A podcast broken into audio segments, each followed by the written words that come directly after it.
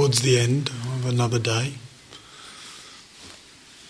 Again, I'd like to just take a moment to check in with you and see where you're at, what's standing out. Anyone?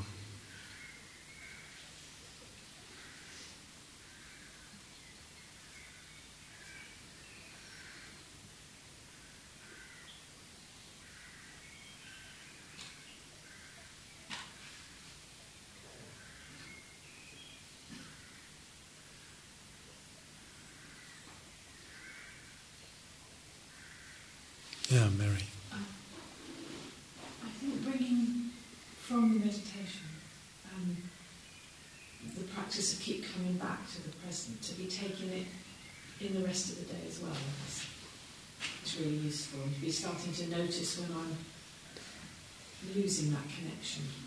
Mm. Just in the in between things, a sort of scurrying in between to try and get a clean teeth, or I, I lose it. Mm-hmm. And um, it's good to be watching that. Right.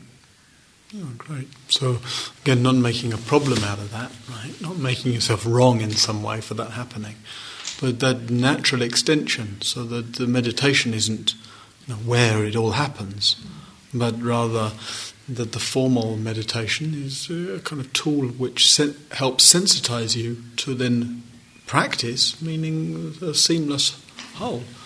Just the, the ongoing connection and curiosity and care to see where am I? What's happening? And, it's helped by the simplicity here. Uh-huh.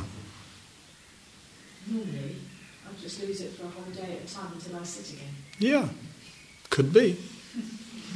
You don't even have to be somewhere else to lose it for a whole day. but the interesting thing is, actually, because we tend to obsess a little bit. I thought I'd talk a little bit about obsessing tonight, actually, just apropos of know, human life.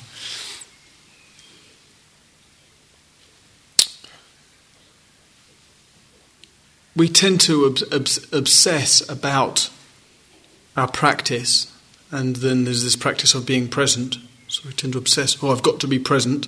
And we easily start to measure how much time we're present and then how much time we're not present, and we build some kind of success failure ratio in based on that. Oh dear. Especially as the not present ratio sometimes seems rather big, and the present ratio seems rather small. So if we're making our sense of success in practice dependent on that, Oh dear. and then, of course, when we do feel present for some time, we sort of boost, oh, now I've got it, now I've got it. And then we're setting ourselves up for, again, the disappointment or disillusionment when later, oh, I lost it. I haven't got it. And actually, what's interesting, really, much more important than that, is this, this seeing that uh, we keep getting caught up right? I mean, one thing or another, and something going on in body, mind, memory, etc. We keep getting caught up, but however much we get caught up, we keep on coming back. Life actually, life's immanence, life's presence, life's immediacy is much more powerful than one's own mind's tendency to, to get obsessive and get caught up. And the most significant thing about the fact that life keeps waking us up is just that is the fact that here we are. The fact of where we may have been, or how long we may have been there, or where it was we went, or what it was we got into, is pretty much irrelevant in that moment. The tragedy is we use the kind of benediction of life waking us up to then start obsessing about, oh, what was it I was caught up with again? And then there we go. Right, back down the rabbit hole. So it starts to be a much, much freer process for us, whether we're talking about meditation or the, the larger sphere of practice that includes all of our life. It starts to be a much freer process for us when we're not measuring how much we're present or how much we're not, but when we can actually just really make the most of those moments where life brings us back, life wakes us up, life's immediacy reasserts itself through whatever délire, I was going to say it's a French word, whatever um, drama, whatever abstraction I may have been caught up in.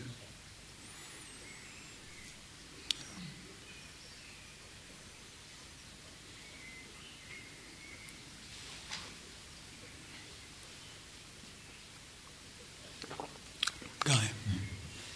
Um, we said earlier about um, not getting caught up in the, kind of the thought process, but being with it more viscerally. was good. I've been quite enjoying that today. Um, in particular, quite- Is it? I'll, re- I'll repeat. Yeah. have a strong sense of uh, you past memories coming up, and rather than following it, just sort of feeling, sensing into my body, and noticing there was a, an element of pushing. hmm I may be thinking I was noting, but actually repressing. Right. So there was a sort of um, duality of what I think I felt that the old me, the new me, the new, more spiritual me, me old, these old memories. But um, yeah, there's just a sense of integration just by noting that. Right. It's kind of like Right.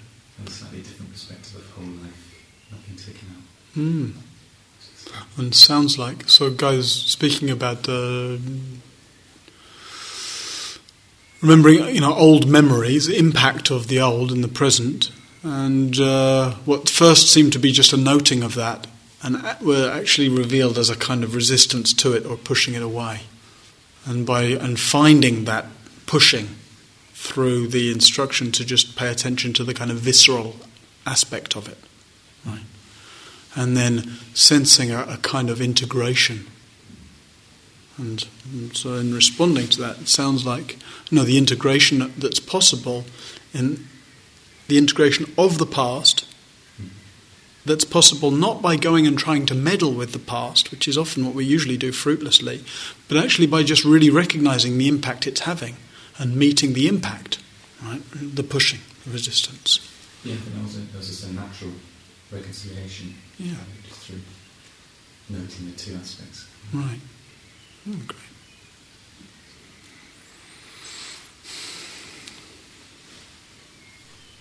Yeah. Uh, Emma, is it? Um, I found that today I was kind of able a little bit more to sit with various aches and pains and kind of try and care for them a bit, Hmm. Um, and sometimes they stayed and sometimes they went. Uh-huh. Is there any is there any other difference that the caring for those aches and pains made, other than the their staying or going? Um, I guess I felt a lot more um, kind of in my body, I Mhm. suppose. So I was really trying to be close to them.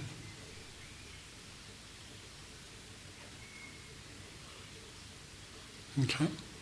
And it sounds like, if I get what you're saying, the being in your body more gave you the capacity to accommodate the aches and pains, right? Without so much fussing and freaking out going on. Yeah.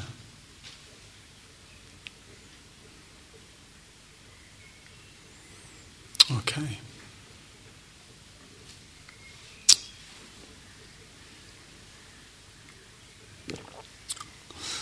So,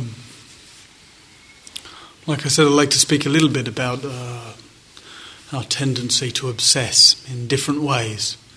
It's such a large theme. Where would we start around about our tendency to obsess?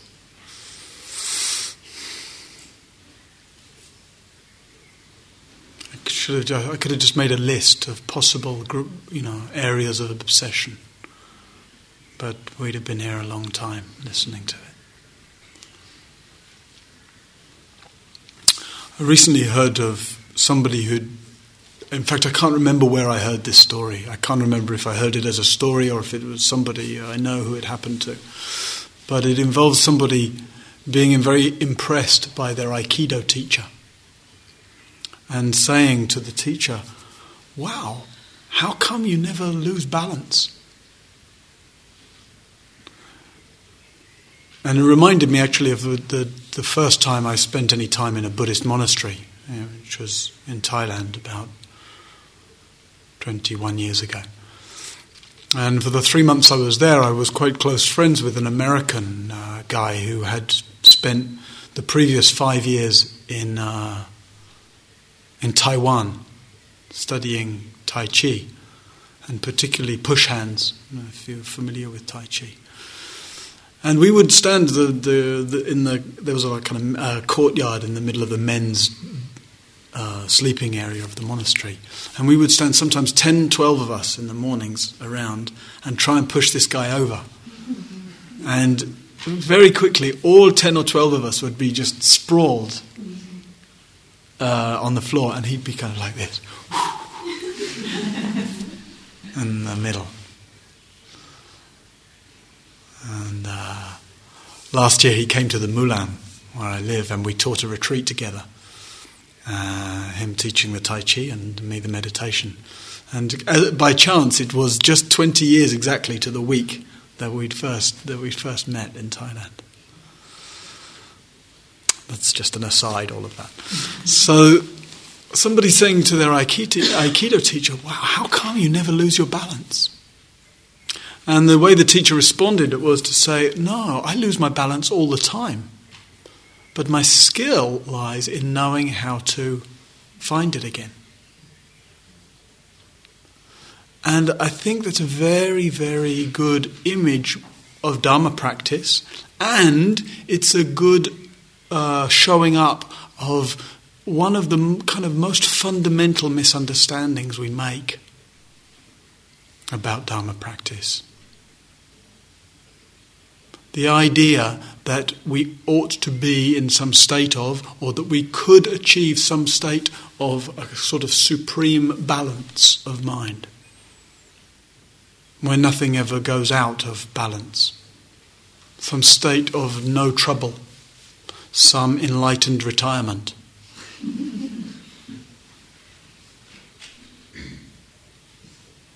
So it might be interesting for us to consider if we have some, view, not just a view like that, but even some hope of trying to get somewhere, what, safe, somewhere peaceful, some kind of final destination where I don't have to kind of uh, uh, deal with body mind, heart, world, and the complexities that that throws up.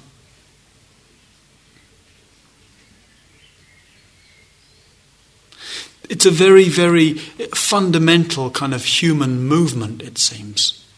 One doesn't find it just in terms of uh, spiritual practice. Just as, the same things at work, just as much in a kind of secular view, you know, in this, that sort of mantra if, of if only. That's the movement at the heart of. Oh, if only I. Mm, mm, mm, then everything would be okay. And we kind of know well enough philosophically that that's not true, right? But still, in the moment of, we just think, if only my partner wasn't so, then everything would be okay. Or if only I just had mm, whatever it is,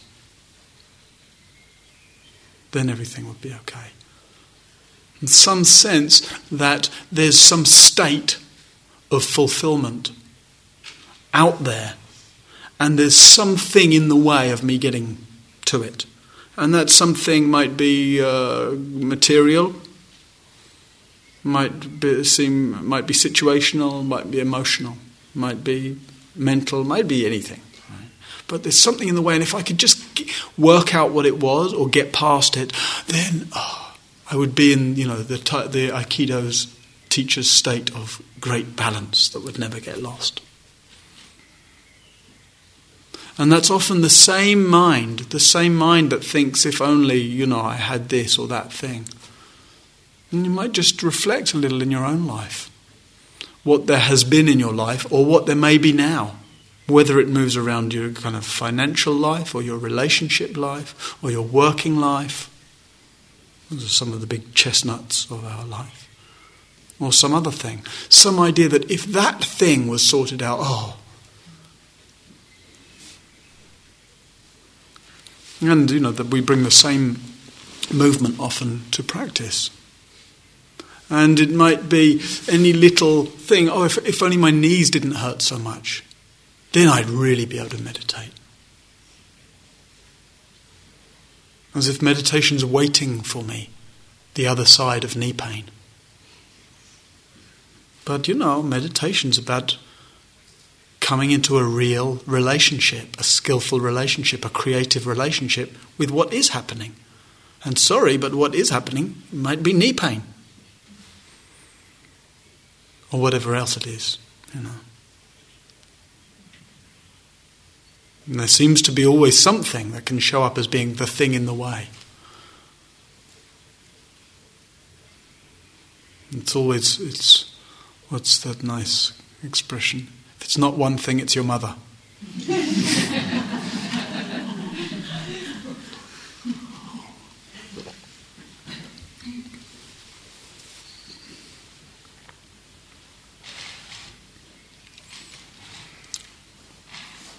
So we're invited to see our, our practice rather than, and as I say, I really invite you to see for yourself if the extent to which that, that view might be alive for you, rather than an attempt to attain some state called peace or called freedom or called uh, understanding or whatever it is, rather than trying to attain something in the, in the Aikido example is called balance.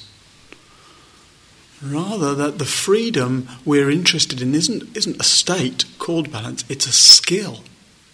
The skill to freely, fully, wisely, skillfully respond to the constant flux of life, the constant, we could say, going out of balance that life does, that our life does.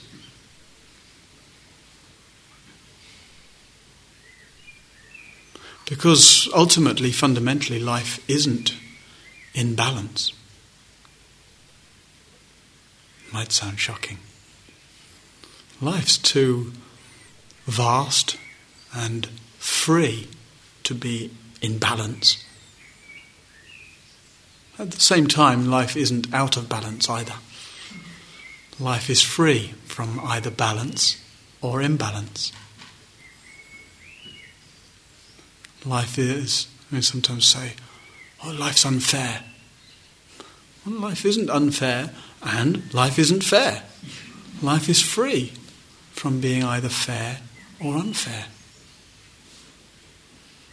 It doesn't leave, that freeness of life doesn't leave anywhere for uh, our mental apparatus to get a hang of, to hang on to. It's very interesting that. That when we get close to the truth of things, there's no there's nowhere for us to hang on to. Because boy, we like to hang on. We like to hang on. We like the certain, the solid, the static, right? To explore as we were last night. And yet, life invites us into this skillful movement of responding to the play between what we could call balance and imbalance. The Buddha referred very much, very often, or very centrally, to this to this uh, path, or to this practice, to this way of this skillful navigation this wise navigation of life as the middle way. Middle way meaning that which absorb, that which avoids the extremes, avoids the extreme view on one hand, life is fair, and the extreme view on the other hand, life is unfair. in balance or out of balance. And sometimes I think the middle, the, the subtlety and beauty of what's being referred to as the middle way gets a little lost as being it's somehow understood as the mediocre way. That if I'm avoiding this and avoiding that, I'm just stuck in the middle, mediocre land. Which obviously is not what we're interested in, right?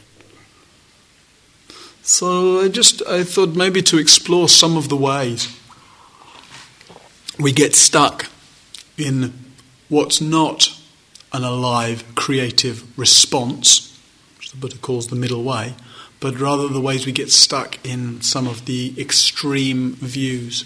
Another way of saying that, some of the ways we obsess.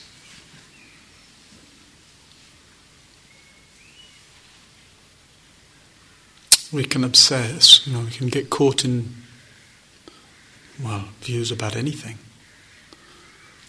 One of the, one of the current, very uh, prevalent views is our view about the state of the world.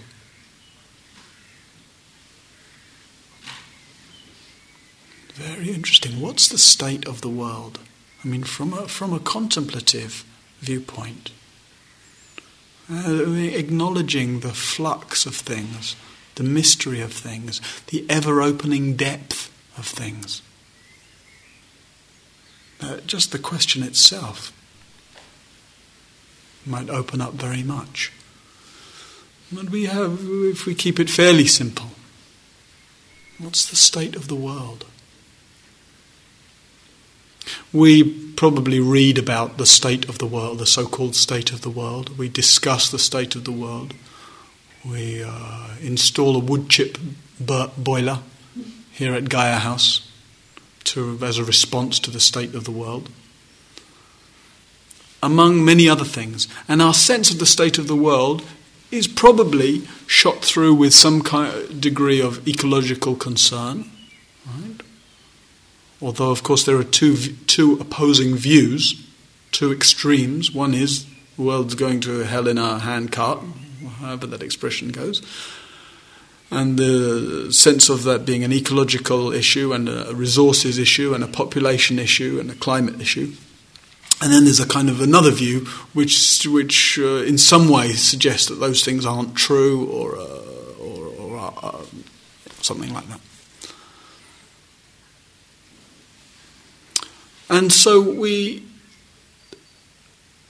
we we land in that in that view of the world and no doubt has its merits. It certainly has some importance. It seems to us, seems to be clear that given the reality of scarcity of resources and given the reality of the changing situation with the so-called state of the world, that it seems to be that various kinds of drastic measures are required of us to respond to it. And yet, it's also not to underestimate the human tendency to hold a view that's in there. So, partly to illuminate that, I'd just like to read a quote. It's, it's, it's from an Assyrian tablet, 3,000 years old. I don't know much about Assyrian culture. But I, I looked this up, this quote up because it's so astonishing to me. This quote that I looked it up online just to check the veracity of it, and I found it was quoted in many different sources on the internet. So I can uh, hope, uh, assume that it's true from that. Interestingly enough, while I was looking for it, I found an, another Assyrian aphorism, which may reveal something about Assyrian culture. The quote this this isn't the quote I want to read, but first one. Life is unbearable, but death is not so pleasant either.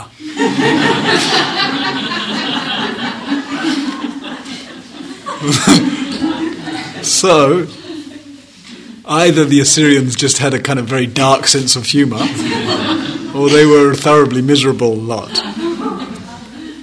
Anyway, this is, this is, this is something that's been uh, translated from an, an extant a stone tablet from Assyria, two, from 2800 BC.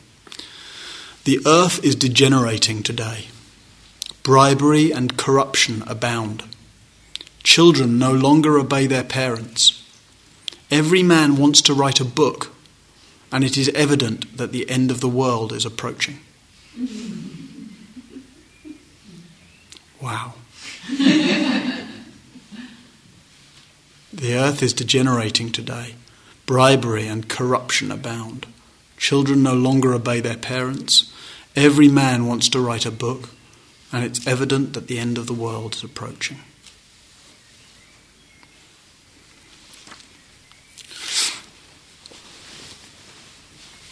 It's hard to discern, and which is why there's so much speculation, of course, about it. It's hard to discern the st- it, for anybody at any time in any situation. It's hard to discern the state of the world.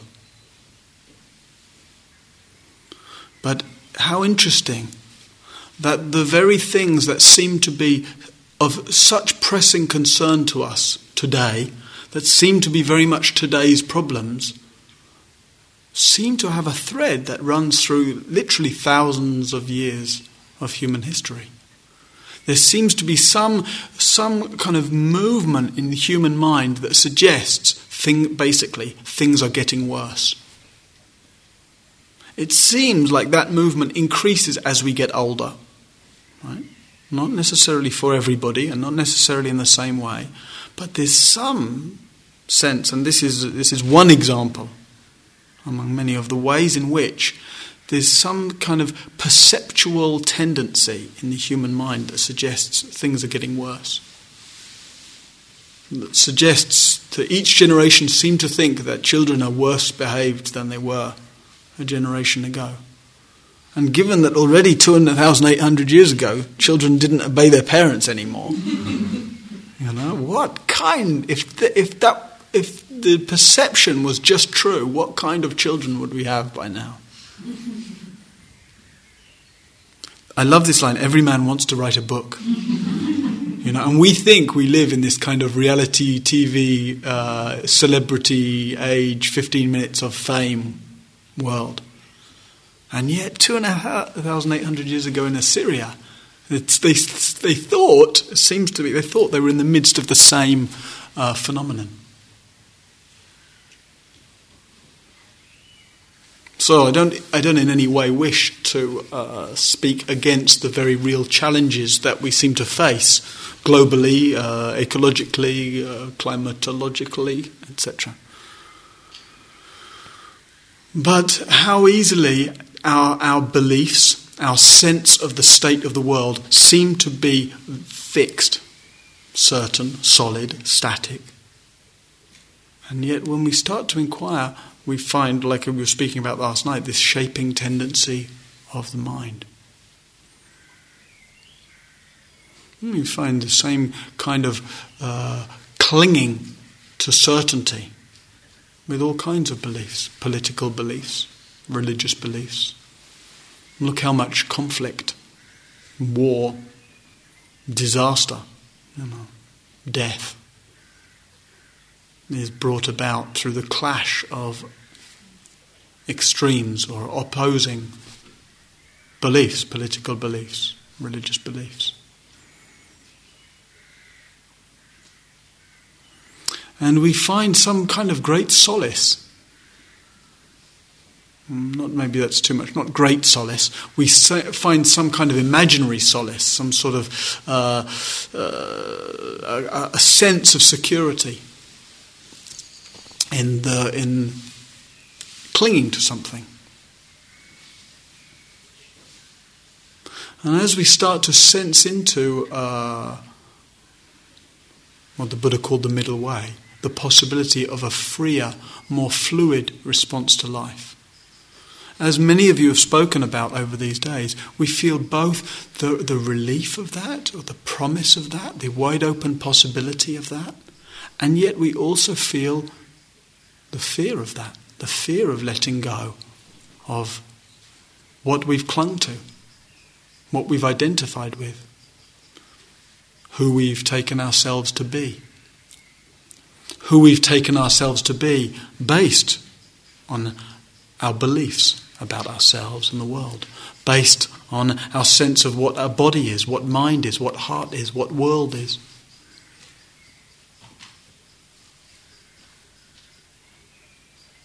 It's important, really, just to keep faith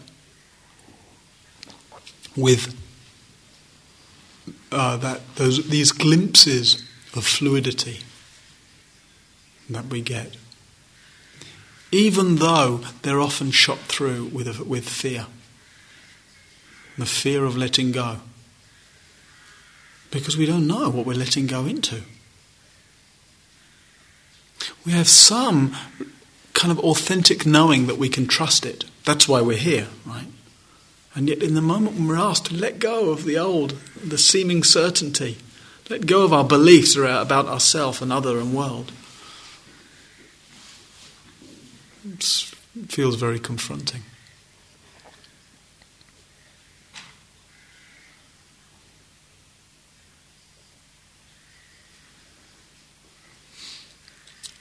So we we there's uh, these these opposing extremes, we could say, that we got caught in. If we look at the world of thought in uh, here in retreat, one extreme, we're just fascinated by our thoughts. We're just in love with our thoughts. We're enthralled to our thoughts. We give so much authority to our thoughts that whatever they tell us, we say, oh, yes, it's okay. It must be like that. Yeah. Even when those thoughts are unreasonable, even when they're unkind, even when they're like raging, rampaging maniacs in our mind. Know, even when our thoughts are criticizing us and doubting us and telling us we're lousy at meditation and all that, we say, oh, yeah, yeah.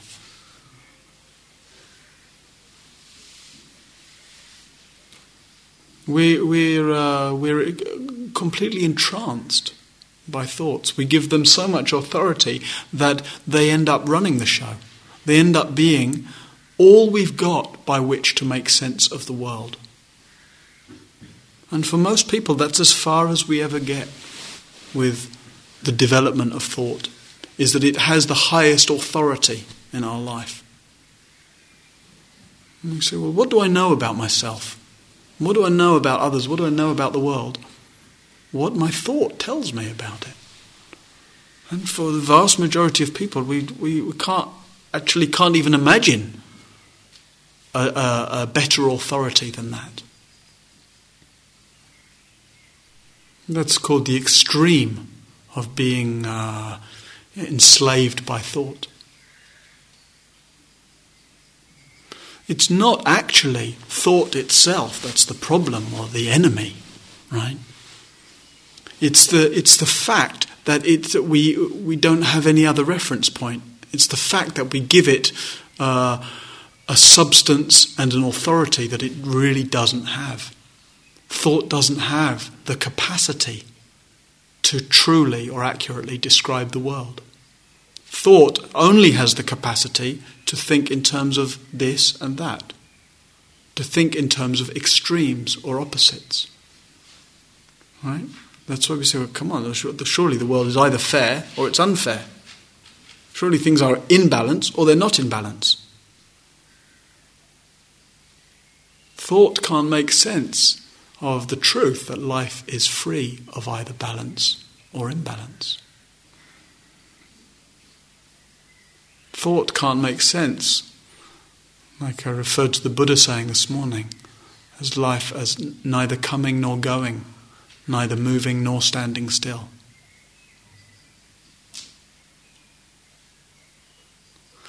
And we might, and it may be what drew us to, to this kind of practice, we might sense the limitation of thought.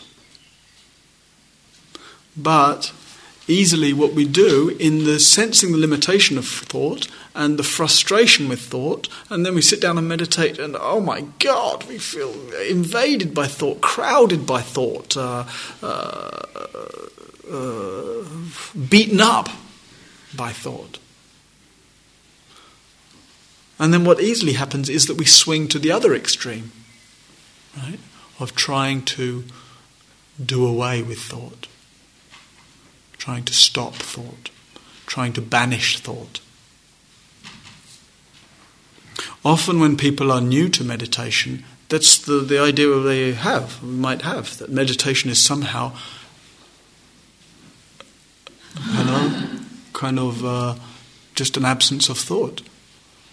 It sounds more like a lobotomy than a meditation to me. But even if we've well established in practice, and even if we think we kind of learned that, oh yes, oh yes, those new meditators, that's what they think. Even if we think we may have learned that lesson long ago, worthy of our attention to see if in some ways, like, like uh, Guy was just saying, what seems like taking note of, being attentive to, has an element of go away, leave me alone to it. There's always possibility for this uh, for uh, refining our skillful response to thought. Like the Aikido teacher who keeps losing his balance, but his skill is in knowing how to respond, knowing how to return. Our practice is as it gets refined, as it gets more skillful, more fluid, more free the skill of knowing how to navigate thought without any need to dismiss or banish it, but also without any need for it to be the sole or the highest authority for our sense of what life is, for our sense of what our participation in life is.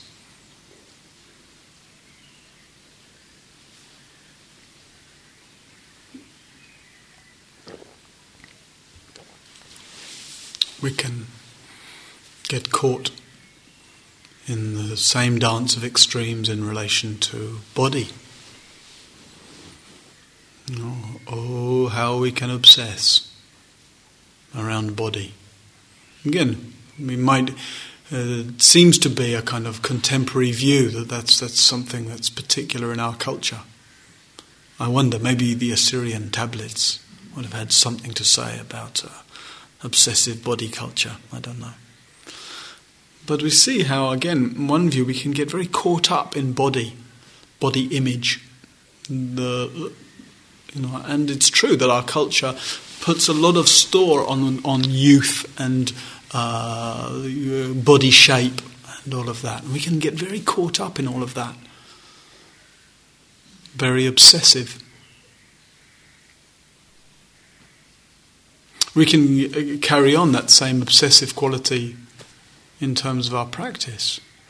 We can get obsessive easily about various about body here, about you know how body's showing up in shoulders or in neck or in back or knees. We can get obsessive about what exactly I just need to do to find the perfect posture. How many cushions I need know, sometimes people build up, you know, like the leaning tower of zafus in the attempt to find the perfect posture. Somebody at the end of a Zen retreat once said to the teacher, "Oh, I really, I really appreciated the retreat, but I had so much leg pain. Will, will that get better over time?" And the teacher said, "Probably not, but after a while you won't mind so much." It's not completely true, the probably not, because there is a, a, physical ease that gets more and more well established. But much more significant than whether the bodily conditions actually change is the bit about not minding so much. Having more capacity to allow what's happening. When the fussing and freaking out aren't happening so much, then a bit of discomfort, a bit of heat, a bit of pressure, a bit of tension isn't such a big deal. Similarly, we can go swing to the other extreme, the kind of denial of the body. The Buddha got caught in that one for a few years. kind of extreme, trying to um, transcend his body. And through all kinds of uh, severe, austere practices. And we don't, we don't go in so much for austere practices, although I don't know, it's all relative, right? You might feel like this is more than is austere enough being here.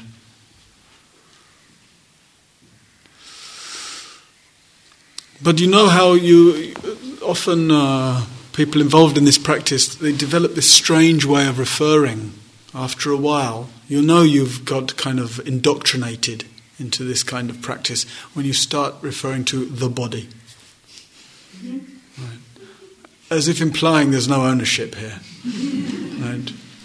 That we're some kind of spiritual beings free of body, and the sensation is arising in the body. And it's, it's uh, you know, I know I catch myself doing that sometimes. I've tried to reclaim my body, right? That it's okay to have a body.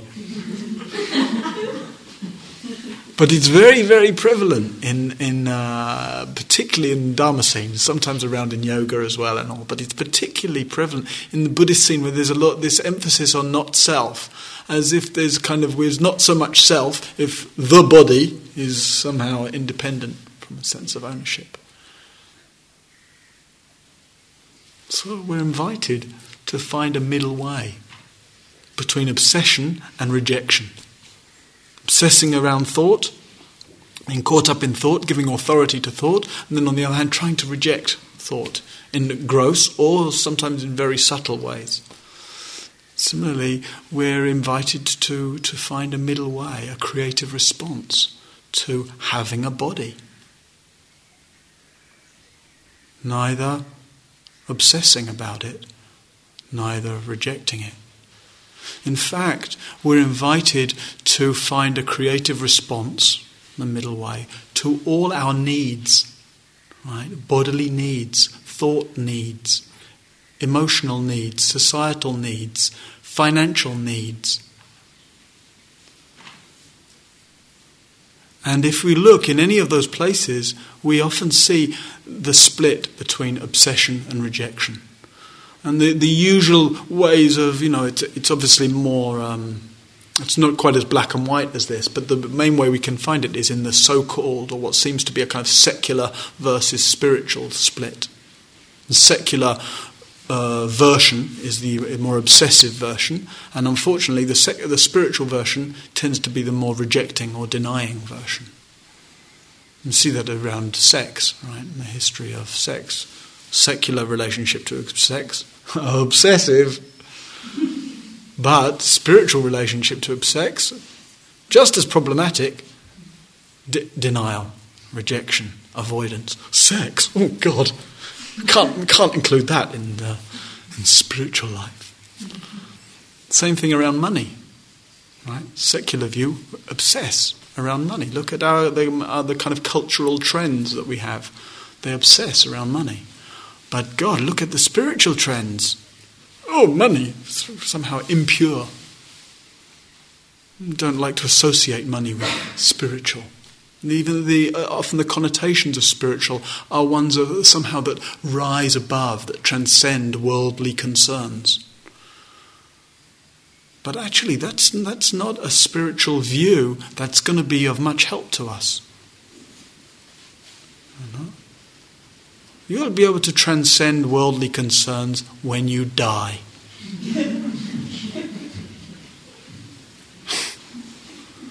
so, meanwhile, maybe there's much more juice rather than trying to transcend money and body and sex and all this stuff of life if we can find an authentically creative, dynamic response.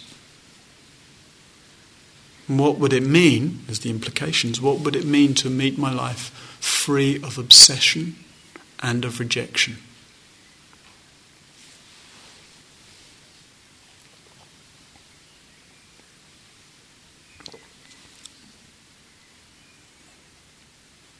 So, our practice is one of not freaking out about losing balance, right? Of having a body, of having desires, of having the movements of mind, of having uh, life dramas, of having issues we need to contend with, of finding things that we sometimes don't understand or don't know how to meet.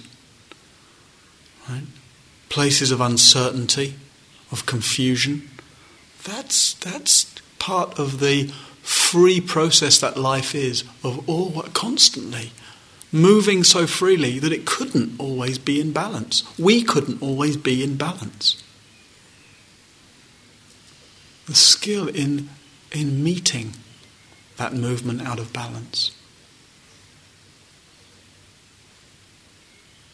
The invitation to neither obsess, get caught up in, make so much drama out of so called being out of balance, nor to um, buy into the illusory idea that so called balance or resolution or some place where the problems of life go away is waiting. The other side of this issue or this uncertainty or this doubt or this problem or this crisis.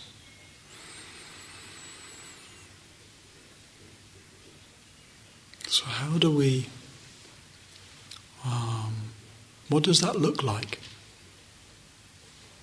That creative response. Partly it's the, the natural, ongoing accumulation of skill that we get more and more comfortable with not knowing, with not being landed in one extreme or another, and get more comfortable with the fluidity of life which at first, like we were just exploring, seems scary. But as we dare, even in very small ways, to let go of the seeming security, to let go of seeming certainty, to let go of the obsession, to let go of rejection, to let go of what I think I know about myself and what I think I know about the world, then that the fluidity of the Aikido teacher. Right? We get more skilled at recognizing what that is. More skilled at um, more skilled in ambiguity. To be skilled in ambiguity is to be free from extremes free from obsessing or rejecting, free from views, free from clinging, free from the need to be right, free from the need to know.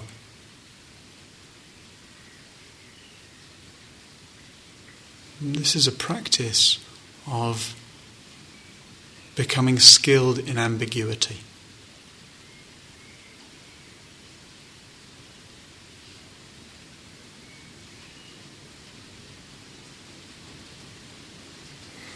And partly it's about love. Love that opens up in so many different ways. Letting ourselves be deeply touched by what we notice, what we notice within, what we notice without. Oh, just when the rain got louder, then you could feel the way, oh, there's a sensitivity to that. I could feel the way people be, uh, were being touched by it. Life invites us to be touched, to be drawn in, to be included, to be close to what's happening.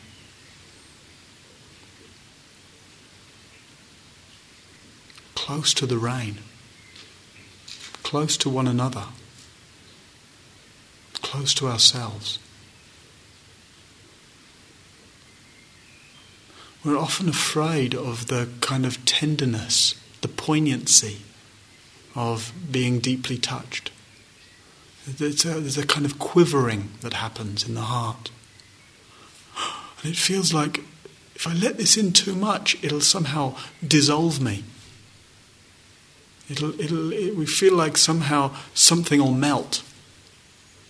It might feel sometimes like our heart would break. And all that's true. Something in us will might melt. Something in us will break. And you know, when the heart breaks, actually it breaks open. If we let it break consciously. Rain can break your heart open. Breathing in and out can break your heart open. Walking on the earth, eating lunch, opening one's sensitivity to the, the myriad blessings of our life.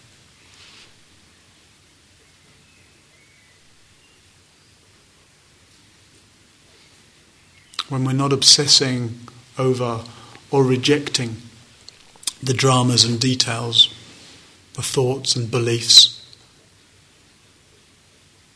then there's much more room for life to deeply touch us. Much more room for our life to open up.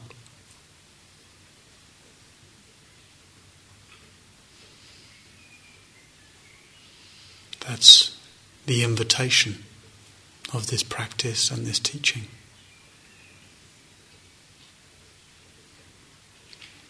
May we heed the call. May we be free from obsession and rejection. May we know a true, creative, authentic response to life, moment by moment.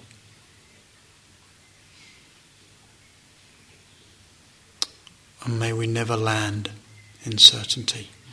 Okay.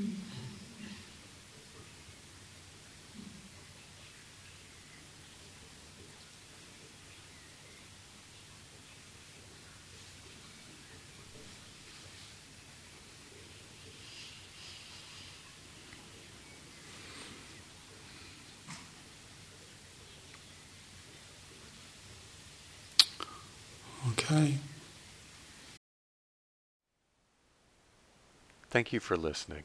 To learn how you can support the teachers and Dharma Seed, please visit dharmaseed.org slash donate.